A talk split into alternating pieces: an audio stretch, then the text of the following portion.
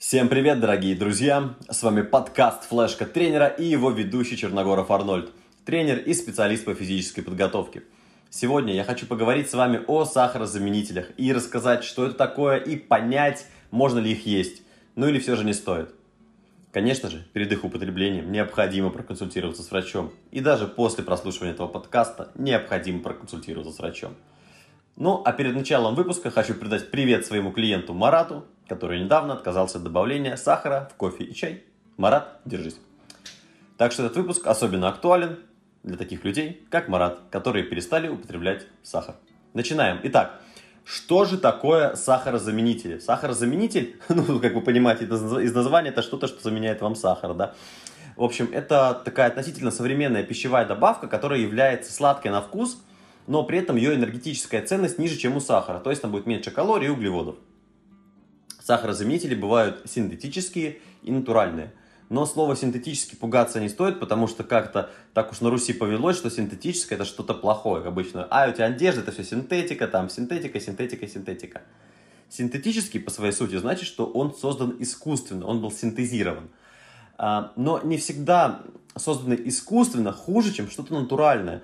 И не всегда что-то натуральное лучше, чем что-то, что создано искусственно. Вне зависимости от того, что нам говорят маркетологи по ТВ, потому что нам постоянно внушают, что это натуральный продукт, покупайте натуральный продукт, он натуральный. Но не всегда натуральный лучше. Мухомор, например, вполне натуральный гриб. Но если мы его съедим, то умрем. Ну, вот так. А можно съесть какой-нибудь искусственный грибок и жить, и поживать. Ну ладно. Итак, сахарозаменителей на данный момент относительно много, но...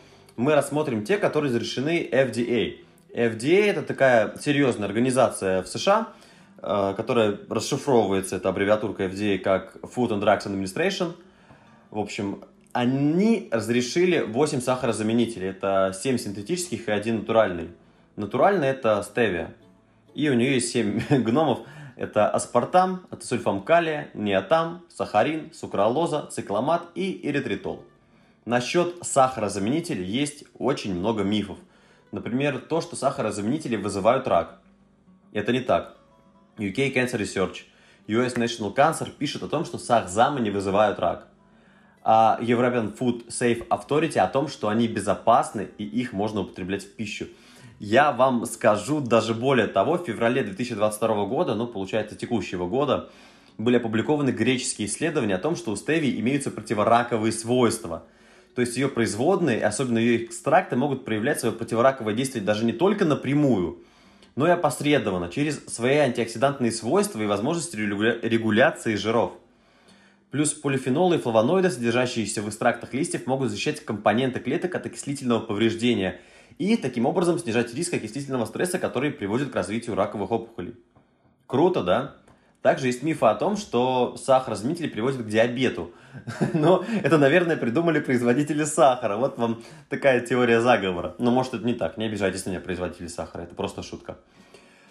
А, приводят к диабету, мифы, да, и к сердечно-сосудистым заболеваниям. Но, опять же, та же самая эф ди эй признала, что они полностью безопасны, если употреблять их в рамках рекомендуемых норм.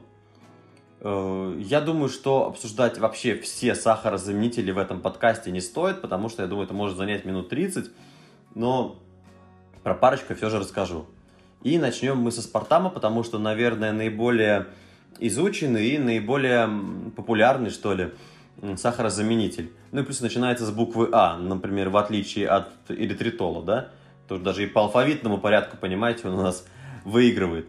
В общем-то... и он наиболее безопасный искусственный подсластитель, который часто добавляются в диетические, там, ну и не только диетические напитки. Например, в кока-коле зеро присутствует аспартам, ацесульфам и цикламат. Сам аспартам, он примерно в двести раз слаще сахара. И его рекомендуемая норма это сорок-пятьдесят мг на килограмм веса тела человека.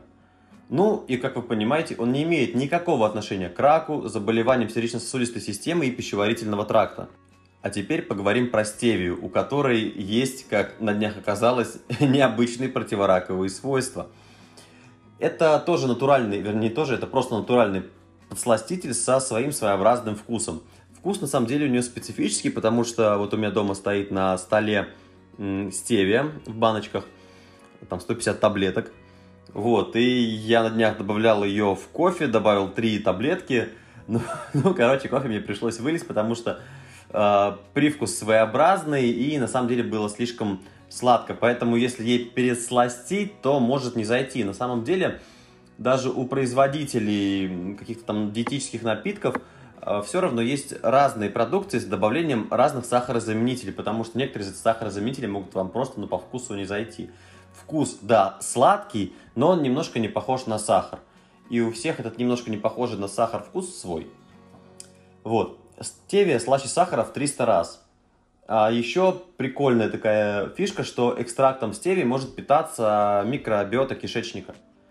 Поэтому есть вероятность, что экстракт стевии, да, может влиять на здоровье ЖКТ. Вот. Ну, по стевию пока все. И так, перейдем уже к сути. Люди начинают употреблять сахарозаменители в основном ну, по двум причинам. Это либо когда у человека есть проблемы со здоровьем, например, там диабет, ему нельзя есть сахар, либо когда люди хотят избавиться от лишнего веса ну, для того, чтобы употреблять как можно там, меньше калорий. Бывает так интересно, что лишний вес в итоге приводит к диабету. То есть получается, что человек, например, не хотел худеть, не хотел отказываться от сахара, а в итоге ему все равно придется это сделать, потому что он уже набрал много лишнего веса и вот э, привело его к таким печальным результатам. Знаете, самое интересное то, что в целом лишний вес не рекомендуется иметь вообще никому, потому что даже если у вас есть какие-то там, не даже, а вообще если есть какие-то заболевания опорно-двигательного аппарата, э, какой-то, например, какие-то, например, грыжи в позвоночнике или протрузии, то вам доктор прямо так и скажет, вам запрещено иметь лишний вес, чтобы не создавать дополнительные нагрузки и не усиливать компрессию на межпозвонковые диски. Так вот, сахарозаменители, перейдем, вернемся к ним. Они, правда, почти бескалорийны, они не повышают аппетит, при этом позволяют многим блюдам и напиткам оставаться все такими же вкусными и сладкими, что поможет реально скинуть или хотя бы замедлить рост жировой прослойки за счет замены сахара.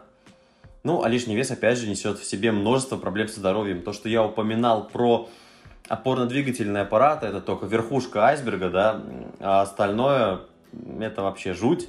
Можете почитать, к чему ведет лишний вес. Я, наверное, даже когда-нибудь сделаю на эту тему подкаст, всех напугаю, чтобы все оставались красивыми и здоровыми.